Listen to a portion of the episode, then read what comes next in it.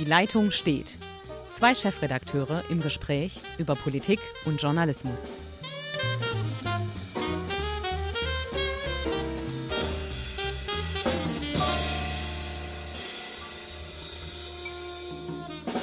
Hallo, liebe Zuhörerinnen und Zuhörer, zu unserer neuen Folge unseres Podcasts Die Leitung steht. Mein Name ist Ulrich Becker, ich bin Chefredakteur der Südwestpresse und am anderen Ende der Leitung oder heute hier mit mir im Studio Hendrik Roth, Chefredakteur der Schwäbischen Zeitung. Und ich muss sagen, du hast sehr staatstragend eingeleitet. Ist es unsere letzte Umfrage, die wir mit Allensbach gemacht haben, die dich irritiert? Ja, genau. Also irgendwie habe ich heute eine staatstragende, eine staatstragende Stimmung. Ich weiß nicht, vielleicht liegt das an den Bildern, die man im Moment sieht. Aber wir wollen heute Ähm, zunächst einmal über die Umfrage sprechen. Der Hendrik hat es ja schon gesagt, die Umfrage, die die Tageszeitung in Baden-Württemberg gemeinsam in Auftrag gegeben haben. Das ist die sechste Folge. Wir hatten das vor der Landtagswahl gemacht. Fünf Folgen haben die Stimmung der Baden-Württemberger abgefragt, ähm, wie sie sich fühlen, welche Themen sie bewegen, wie sie welche Minister finden.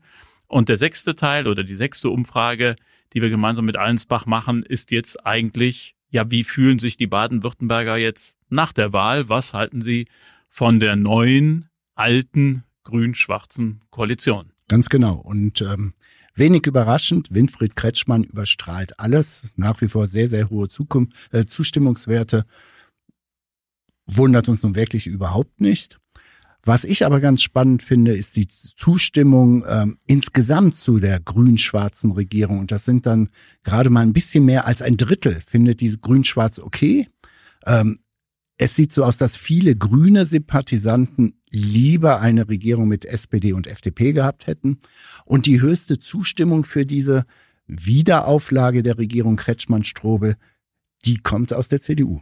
Ja, das ist wirklich, das ist absolut erstaunlich. Ähm, und man kann mal hier die die Frage ähm, äh, vielleicht vorlesen. Nach den Landtagswahlen im Frühjahr haben sich die Grünen ja dazu entschlossen, erneut mit der C D U eine Regierung zu bilden. Finden Sie es gut, dass Grün-Schwarz weiterregiert, oder hätten Sie lieber eine Regierung aus den Grünen, der S P D und der F D P gehabt? Und dann sagen fünfunddreißig Prozent nur, das was du ja. eben zitiert hast, finden Grün-Schwarz gut. Und es finden gut, dass Grün-Schwarz weiterregiert. siebenundvierzig Prozent der grünen Anhänger, also keine Mehrheit für dieses Bündnis. Und siehe da, zweiundsiebzig Prozent der C D U-Anhänger finden diese Koalition gut. Wenn man das jetzt ein bisschen pointiert interpretiert, ist Winfried Kretschmann immer noch in der falschen Partei. Ja. Ich glaube, es gibt in der C D U eine große, große Sehnsucht nach einem Landesvater, den die C D U in in dieser Art und mit dieser Persönlichkeit zurzeit überhaupt nicht hat. Das, diese Wunde kann auch Thomas Strobl und äh, die Herausforderung Susanne Eisenmann, die ja inzwischen die Politik verlassen hat, konnte das überhaupt nicht heilen. Ähm, ja, die C D U ist im Moment im, beim Mitregieren nicht unzufrieden, obwohl sie nur Juniorpartner sind im Land. Ja, und was mich insgesamt in, wirklich irritiert bei vielen Antworten, die Allensbach für uns gefunden für die Fragen, die Allensbach für uns gestellt hat, ist ähm, so eine gewisse Gleichgültigkeit. Wir haben eine, einen recht hohen Prozentsatz an Leuten, ist mir völlig egal, wer regiert. Ähm, wir haben beim Sozial- und Gesundheitsminister Lucha anderthalb Jahre nach Beginn der Pandemie, sagen fünfundsiebzig Prozent der Befragten, ist mir völlig, völlig gleichgültig, wer Minister ist oder ob Lucha es wieder ist oder nicht. Wir sagen, wir nähern uns irgendwie so einem Vermittlungsproblem. Absolut. Also das haben wir schon in Umfragen zuvor festgestellt. Wir hatten ähm, bei der allerersten Umfrage, die noch im, ich glaube, es war im Oktober letzten Jahres stattgefunden hat, ähm, gesehen, dass Susanne Eisenmann, obwohl Herausforderin von Winfried Kretschmann, einen ähm, Bekanntheitsgrad von roundabout knapp vierzig Prozent hatte. Also eigentlich als Herausforderin, wenn man, wenn man so kurz vor der Wahl so eine niedrig, so niedrige Bekanntheitswerte hat, eigentlich chancenlos war. Und das setzt sich halt fort. Der Übervater strahlt. Winfried Kretschmann ist die personifizierte Landesregierung. zweiundneunzig Prozent aller Befragten in dieser repräsentativen Umfrage, also auch aller Baden-Württemberger, kennen ihn. zweiundneunzig Prozent ist ein Riesenwert. Und dann kommt lange gar nichts und dann kommt mit achtundfünfzig Prozent ähm, Thomas Strobl. Man muss sich mal vorstellen, Manne Lucha ähm, zweiundvierzig Prozent. Und Manne Lucha war ja oder ist in dieser Pandemie einer der wirklich entscheidenden Männer, die diese Pandemie managen aus dem aus der Regierung, aus der aus der Landesregierung heraus. Und ähm, das ist wirklich ein Wert, der ähm, ja deutlich zeigt, Landespolitik hat das Problem, dass sie sich ganz schwer vermitteln kann und nur noch offensichtlich bei rund einem guten Drittel, dreißig bis vierzig Prozent der Bevölkerung überhaupt wahrgenommen wird. Ich habe heute Morgen mal von einer anderen Ecke rausgedacht, weil ich mich wirklich aufrege über diese Impfmüdigkeit oder die Ignoranz von wirklich, wir müssen ja wirklich sagen, von Millionen Menschen in der Bundesrepublik, sich nicht impfen zu lassen. Und ich meine, man kann dem Ministerium Lucha nicht vorwerfen, dass sie nicht wirklich engagiert darum kämpfen, dass die Leute irgendwie in Richtung Peaks kommen. Aber wenn es ja offensichtlich ist, aufgrund der Antworten, dass viele Leute überhaupt nicht wissen, wer hier regiert, warum, mit welchen Zielen und so weiter. Vielleicht liegt es auch da, dass eine Landesregierung, und da müssen wir uns auch an die Nase fassen, vielleicht auch wir als Tageszeitung, nicht mehr so an die ganz, ganz breite Masse der Menschen kommen. Wir haben jetzt gerade mal fünfzig Millionen doppelt geimpft. Mir hat gestern ein Bundestagsabgeordneter gesagt, wir haben knapp zwölf Millionen Dosen Impfstoff in den Kühlschränken. Noch vor ein paar Monaten haben wir gesagt, wir müssen impfen, impfen, aber wir haben leider keinen Impfstoff. Jetzt haben wir zwölf Millionen und die Leute gehen nicht hin. Wir haben Delta, wir werden andere Mutationen kriegen. Ich muss wirklich sagen, ich hätte ganz gerne wieder ein normales Leben und das kriegen wir nur durch die Impfung. Also ich werde dann persönlich auch langsam sauer. Aber all diese Zahlen jetzt weniger, also diese Gleichgültigkeit gegenüber einem Gesundheitsminister oder auch gegenüber anderen Kabinettsmitgliedern. Wie kommt eine Landesregierung an die Menschen ran? Offensichtlich erreicht sie wirklich nur den Teil, der auch wirklich zur Wahl geht. Und die, die nicht zur Wahl gehen, sind schon längst abgedriftet. Naja, aber du hast recht. Das, das muss, muss zum Teil in, in so einer Selbstkritik münden. Also wir, naja, also vielleicht machen wir auch zu wenig. Wir, wir haben unseren Fokus auf Winfried Kretschmann. Aus, aus vielerlei Gründen. Er ist der Boss, er ist der Chef. Das ist dann immer so, dass er die höchste Aufmerksamkeit bekommt. Ähm, aber auf der anderen Seite ist er natürlich auch eine Persönlichkeit, die innerhalb der Grünen Partei eine Rolle spielt. Also gehen alle Kameras, alle Schreiber, also Reporter, konzentrieren sich auf Winfried Kretschmann und auf die Sacharbeit verwenden wir eventuell zu wenig Mühe. Also das mag sein, dass wir da schwach sind. Auf der anderen Seite, ähm, ist das auch so, wenn man wollte, könnte man sich natürlich umfassend über die Regierungsarbeit informieren, über die Arbeit der Landesregierung, des Landesparlamentes. Das ist ja nun der eigentliche Souverän. Und ähm, zwar in unseren Zeitungen. Machen wir mal ein bisschen Abteilung Eigenwerbung. Absolut. Also ähm, das ist ja nun meine Rede, seitdem wir diesen Podcast machen.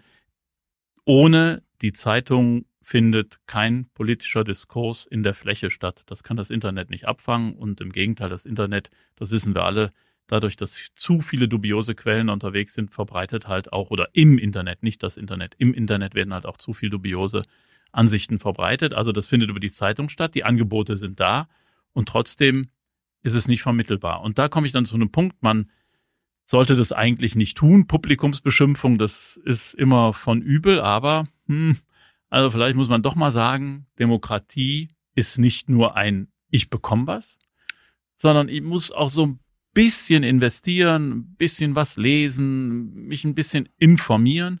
Wenn ich meine Freiheit weiter wahrnehmen will, dass ich wählen darf, dass ich, dass ich prädestiniert bin, in einem freien Land zu leben, meine Meinung äußern darf, dann muss ich auch ein bisschen was dafür tun, dass das so bleibt. Und dazu gehört es, dass ich mir einfach mal einen Kopf mache, warum passieren Dinge, warum wird das beschlossen, wer steckt dahinter und wie sehen die verschiedenen Entwürfe der Parteien aus. Und Ähm, das, das ist halt diese Ergebnisse, die machen einen wirklich so ein, so, so ein bisschen, ähm, also, also an Winne Hermann. Also jetzt, ja. Ich möchte jetzt gar nicht inhaltlich werden. Also, ja. also an Winne Hermann arbeiten sich die Medien ab. Also die einen empfinden ihn als autofeindlich und Mobilitätsverhinderer und die anderen sagen, großartig, grüne Verkehrspolitik, der macht genau das Richtige. Das ist ein Mann, der polarisiert, der ist in den Medien unterwegs, wir schreiben sehr viel über ihn, er ist, er kann das medial verkaufen, also das ist einer, der wirklich auch äh, ähm, richtige Fakten bringt und, und das klar überbringt.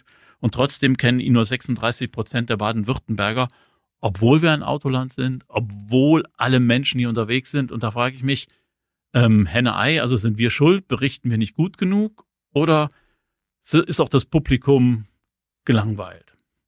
Oder überfordert. Wir hatten, ihr hattet das ja auch, ähm, Winfried Kretschmann hat ja im Zuge dieser Flutkatastrophe in Rheinland-Pfalz und N R W ähm, wieder ins Spiel gebracht, ein, eine Versicherungspflicht für Häuser, äh, was völlig normal ist in meinen Augen.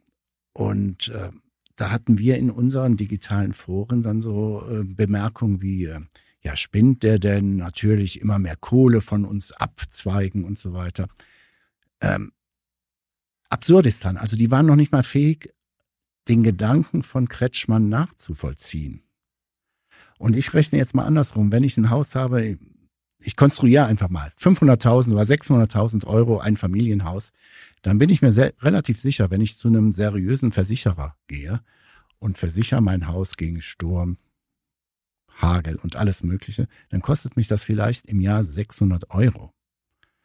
Ich halte das für eine absolute, da bin ich komplett bei Kretschmann, ich halte das für eine der Pflichtmaßnahmen von so einem Investor, so eine Versicherung abzuschließen. Wenn ich also sechshunderttausend Euro investieren kann, dann kann ich auch sechshundert Euro für eine Versicherung bezahlen. Und trotzdem driftet im Internet die Debatte völlig in die falsche Richtung. Jetzt wollen sie uns wieder abkassieren, dann sollen sie doch mal von ihrem Gehalt spenden und so weiter. Also ich merke mittlerweile, dass wir teilweise Leser haben, die nicht bereit sind, die Geschichte zu lesen. Die, die lesen eine Überschrift und das war's. Genau. Und das ist, das ist genau das Problem. Und ich möchte nicht meine Leser beschimpfen, um Gottes Nein. Willen. Aber es ist ein Phänomen, ähm, das uns im Internet an jeder Stelle begegnet. Es reicht eine Überschrift. Ganz genau. Und wenn die zugespitzt ist, was ja gelegentlich immer wieder mal passiert, wird wirklich nur dieser eine Fakt genommen und es wird losgeschossen. Und es wird, werden Schuldzuweisungen äh, verteilt, ohne dass man mal vielleicht bis zu Ende liest und vielleicht nochmal kurz nachdenkt, warum, wieso, weshalb äh, sind da Dinge so genannt worden. Kretschmanns Versicherungspflicht ist natürlich auch angesichts der Tatsache, dass solche Naturkatastrophen weiter zunehmen werden, ein absolutes Muss. Und jeder, der äh, in einer Gegend lebt, und hier haben wir das ja, gerade auf der Alp, wir haben sehr viele schwere Gewitter, äh, bei denen auch Hagel auftreten kann, der wäre gut beraten, das um Gottes Willen zu tun, weil es einfach gut investiertes Geld ist. Und wer an einem Fluss lebt, zumal, ähm, da, da wird dann wieder losgeschossen und dagegen geschossen und da werden Dinge miteinander vermengt, die wenig miteinander zu tun haben. Also, Fazit, ähm, die Landespolitik hat manchmal auch einfach wenig Chancen, sich zu vermitteln, weil manche Dinge sind nicht ganz einfach und kompliziert, aber schon nach dem ersten Satz wird zack, Urteil gefällt und dann wird ähm, wird kommentiert in den in den äh, Foren im Internet und und verrissen und beschimpft und dann ähm, ist da eine Lawine im Rollen, die du nicht mehr aufgehalten bekommst. Aber da hast du mir jetzt den Ball auf einen Elfmeterpunkt gelegt. Ich glaube, das gilt auch für die Bundespolitik. Ähm, wir debattieren doch jetzt wirklich im Laufe der letzten Wochen entweder über ein über Plagiate in einem schlechten Buch, äh, das überhaupt nicht notwendig gewesen wäre zu schreiben. Ich meine Frau Baerbock. Oder wir debattieren seit kürzestem über einen Grinsemoment von Laschet in der Flut, wo vor ihm der Bundespräsident spricht und er lacht mit Leuten herum. Dafür hat er sich schon entschuldigt. Ich halte es auch beides, sowohl das Buchschreiben für ziemlich dumm und das Lachen von Laschet war nicht nur unangebracht, sondern war einfach ein riesen politischer Fehler. Er muss ja wissen, dass er irgendwie gefilmt wird und so weiter. Und in so einer Situation sollte ich Lachen vermeiden. Er hat das versucht wieder einzufangen. Er sagt, er stand die ganze Zeit unter Druck und dann kommt ein Ventil und so weiter. Das kennt man, glaube ich, jeder, der mal über einen längeren Zeitraum massiv, dass er dann mal irgendwie über einen Lacher versucht, sich zu retten. Aber es sind politische Fehler. Und was tut die Bundesrepublik in einem noch nicht wirklich laufenden Bundestagswahlkampf? Wir reden nicht über die Konzepte. Wir reden nicht über eine konsequente Corona-Bekämpfung. Wir reden nicht über Klimaschutz, Klimaanpassungsmaßnahmen. Wir, wir reden auch nicht über die Rente. Wir reden nicht über, sondern wir reden über ein blödes Buch, was mitten im Wahlkampf keiner liest und nach dem Wahlkampf jemand zum Kamin anzünden nutzt. Äh, offene Feuerstelle, im Zweifelsfall verboten in Stuttgart, egal. Wie auch immer, ein völlig überflüssiges Buch und ein selten dämlichen Auftritt eines Ministerpräsidenten. Also das, das Buch kommt ins Altpapier und wird natürlich korrekt wiederverwertet, ja, gut, damit wir dann darauf eine ähm, Zeitung drucken können, wo dann ähm, hoffentlich keine abgeschriebenen Details drinstehen.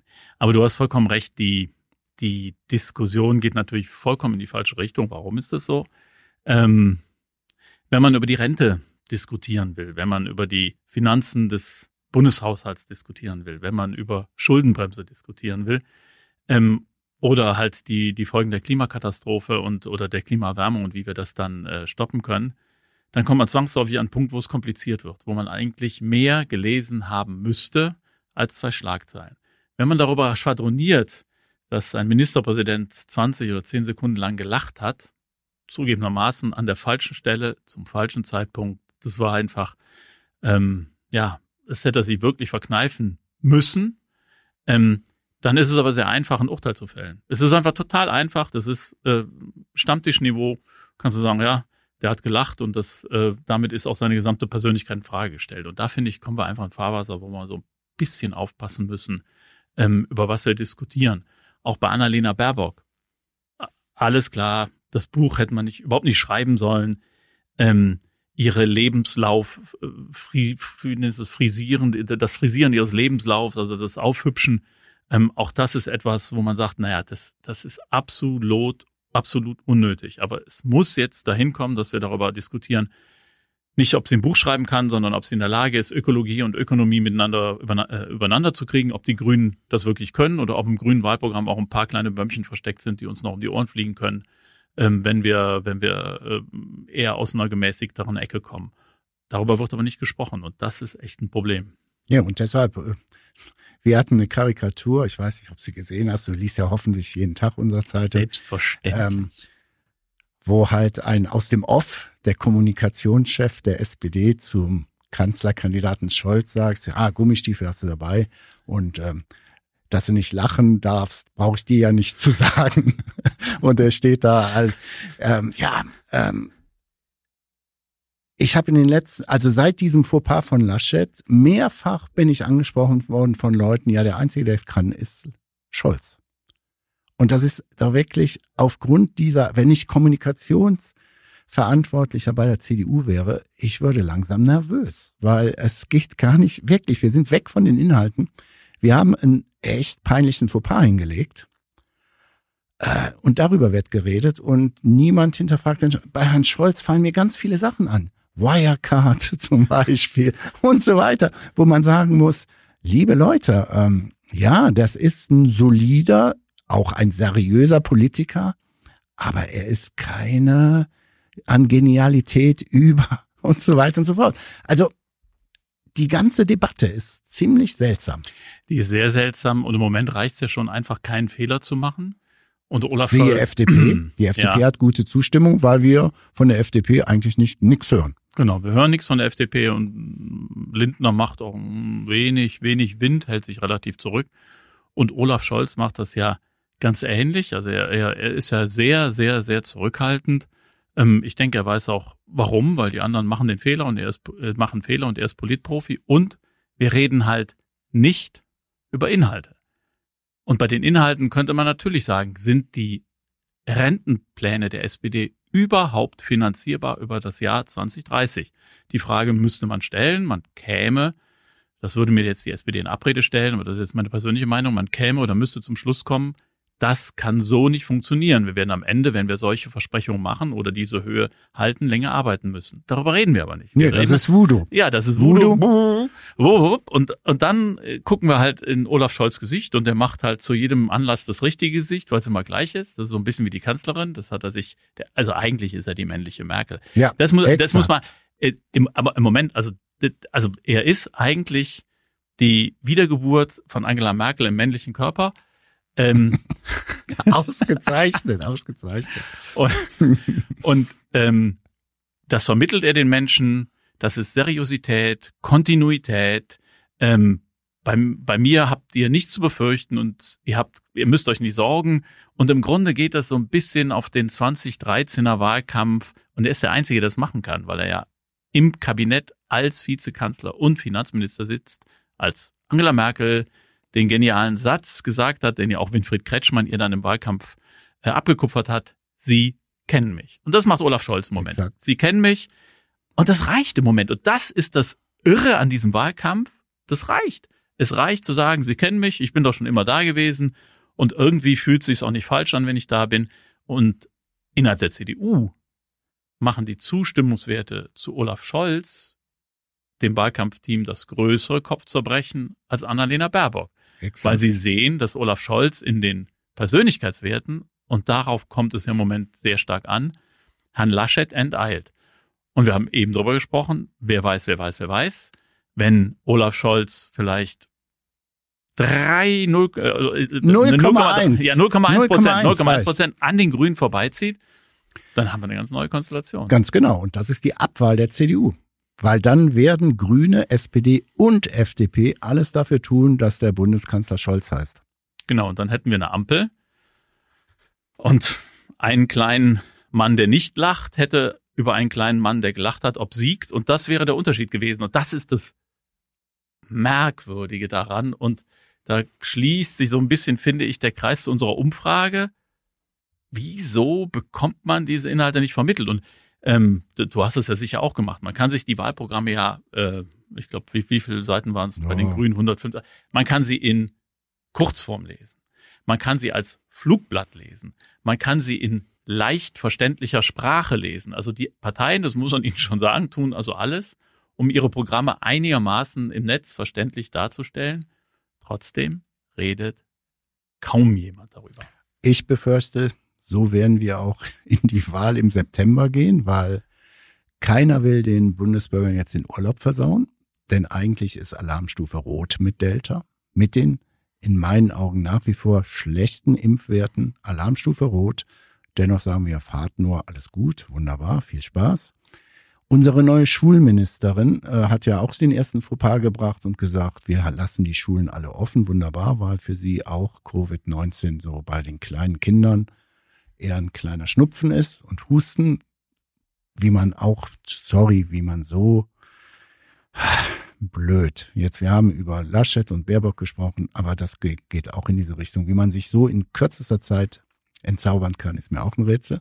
Egal, es geht darum, die Gesamtbevölkerung irgendwie bei Laune zu halten. Und dann bei halbwegs guter Laune lassen wir wählen. Und dann sagen wir im Oktober, um meines Gottes, wir sind ja schon in der vierten Welle und jetzt müssen wir ganz harte Maßnahmen ergreifen. Bis dahin plätschert es daher, keiner wagt sich aus der Deckung und deshalb haben wir ein paar Überraschungen, glaube ich. Also es wird schon für uns spannend. Ich, ich wage jetzt keine Prognose. Wir, wir können natürlich gerne wetten, damit wir ein bisschen Spannung intern hochfahren, aber ich wage überhaupt keine Prognose. Also, also erstmal, da bin ich bei... Also ja, wir wir wir soll, also ja, ja, wir sollen so ein bisschen, uns soll's gut gehen. Das ist natürlich auch, ähm, glaube ich, so ein bisschen die Taktik ähm, der der Regierungskoalition, weil sie wissen, wenn die wenn die Laune, Laune einigermaßen ähm, oben ist und die ähm, Corona-Maßnahmen nicht allzu streng, dann würde ich denken, zahlt das eher auf die Regierungsparteien genau. ein. Also von daher ja. stimme ich dir zu. Ich weiß nicht ganz genau ähm, oder ich bin mir nicht sicher, ob wir dann wirklich so in den harten Lockdown gehen, zurückgehen müssen und sollten. Ich bin der Meinung, ähm, dass die Privilegien für Geimpfte auf jeden Fall kommen müssen und dass Geimpfte nicht mehr in den Lockdown gehen und dass, ähm, wenn es denn so sein soll, dass dann auch Leute, die sich nicht impfen lassen, dann halt am öffentlichen Leben, zumindest in Teilen, was Restaurantbesuche, Kinobesuche, Theaterbesuche, Reisen, nicht mehr teilnehmen. Da, wenn die Möglichkeit des Impfens besteht und ich lehne das ab ohne triftigen gesundheitlichen Grund, dann muss ich auch für die Folgen dessen, was ich tue, ähm, einstehen. Das, das ist für mich auch ein Begriff von Freiheit. Ist ja von dir jetzt gerade eine klare Ansage. Ja, sauber also formuliert, aber das habe ich bisher von niemandem gehört. Von niemandem. Ja, aber das ist, ich glaube, die Politik, die drückt sich davor, dass man das einmal eindeutig sagt. Und im Übrigen glaube ich auch, ähm, dass sobald die Impfung jedem zugänglich war, und das wird ja so ungefähr Ende September sein, ja. dass das Bundesverfassungsgericht Einschränkungen für Geimpfte kassieren wird, ähm, weil es dann keinerlei rechtliche Grundlage mehr gibt, Grundrechte zu entziehen. Und das wird dann, diese Diskussion wird aber nach der Bundestagswahl auf uns Ganz zukommen. Genau. Dann wird man sich trauen zu sagen, okay, die Geimpften bekommen diese Privilegien. Also deshalb, ich glaube, du hast recht, also zumindest wenn man sich die anderen europäischen Länder anschaut, die vierte Welle scheint aus meiner Sicht auch inzwischen fast unausweichlich.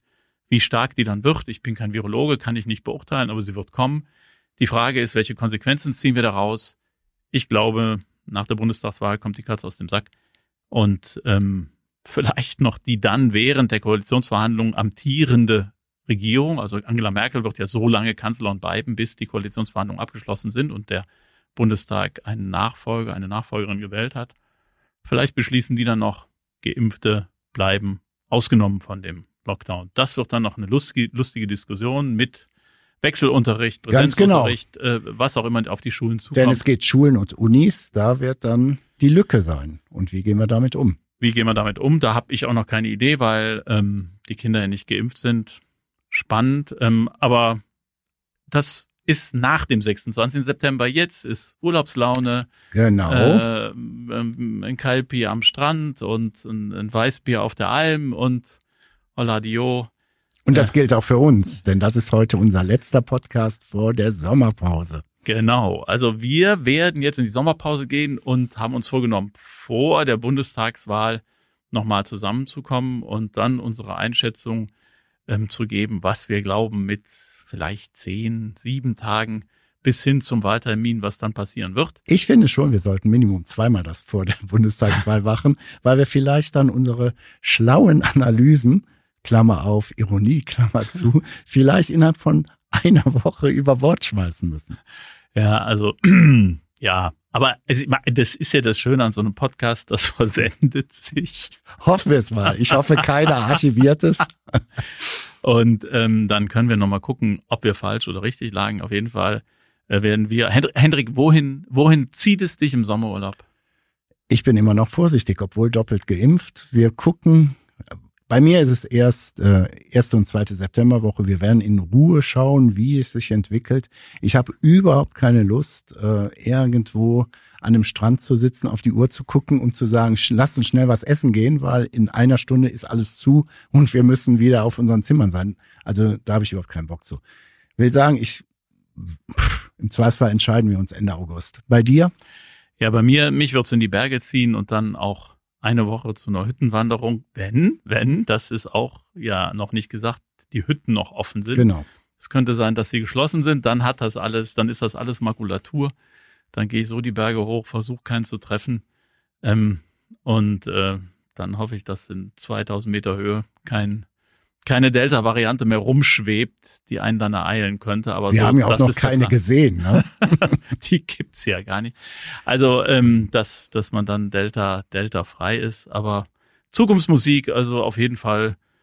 Ja, sonst ist es halt wieder, dann machen wir halt wieder Lockdown, ja. Genau. Also, nein, nein, das also, machen wir auch nicht. Das ist ich würde halt sagen, wieder, wir machen ab Mitte September, melden genau. wir uns wieder. Wir melden uns wieder, wir wünschen Ihnen einen wunderschönen Corona-freien Urlaub. Ähm, bleiben Sie gesund und, äh, ja. Uns gewogen. Uns gewogen auf jeden Fall, der Schwäbischen Zeitung und der Südwestpresse. Bis dahin, vielen Dank. Tschüss. Bis dann, ciao.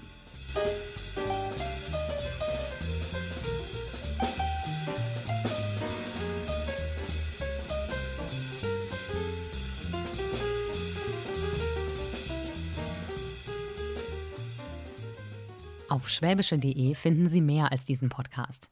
Das Digital-Abo gibt es schon für neun Euro neunzig im Monat. Als Hörerin oder Hörer dieses Podcasts bekommen Sie den ersten Monat sogar kostenlos. Gehen Sie dazu auf w w w punkt schwäbische punkt de slash Podcastangebot. Das Probeabo endet automatisch nach einem Monat. Viel Spaß auf unserer Website.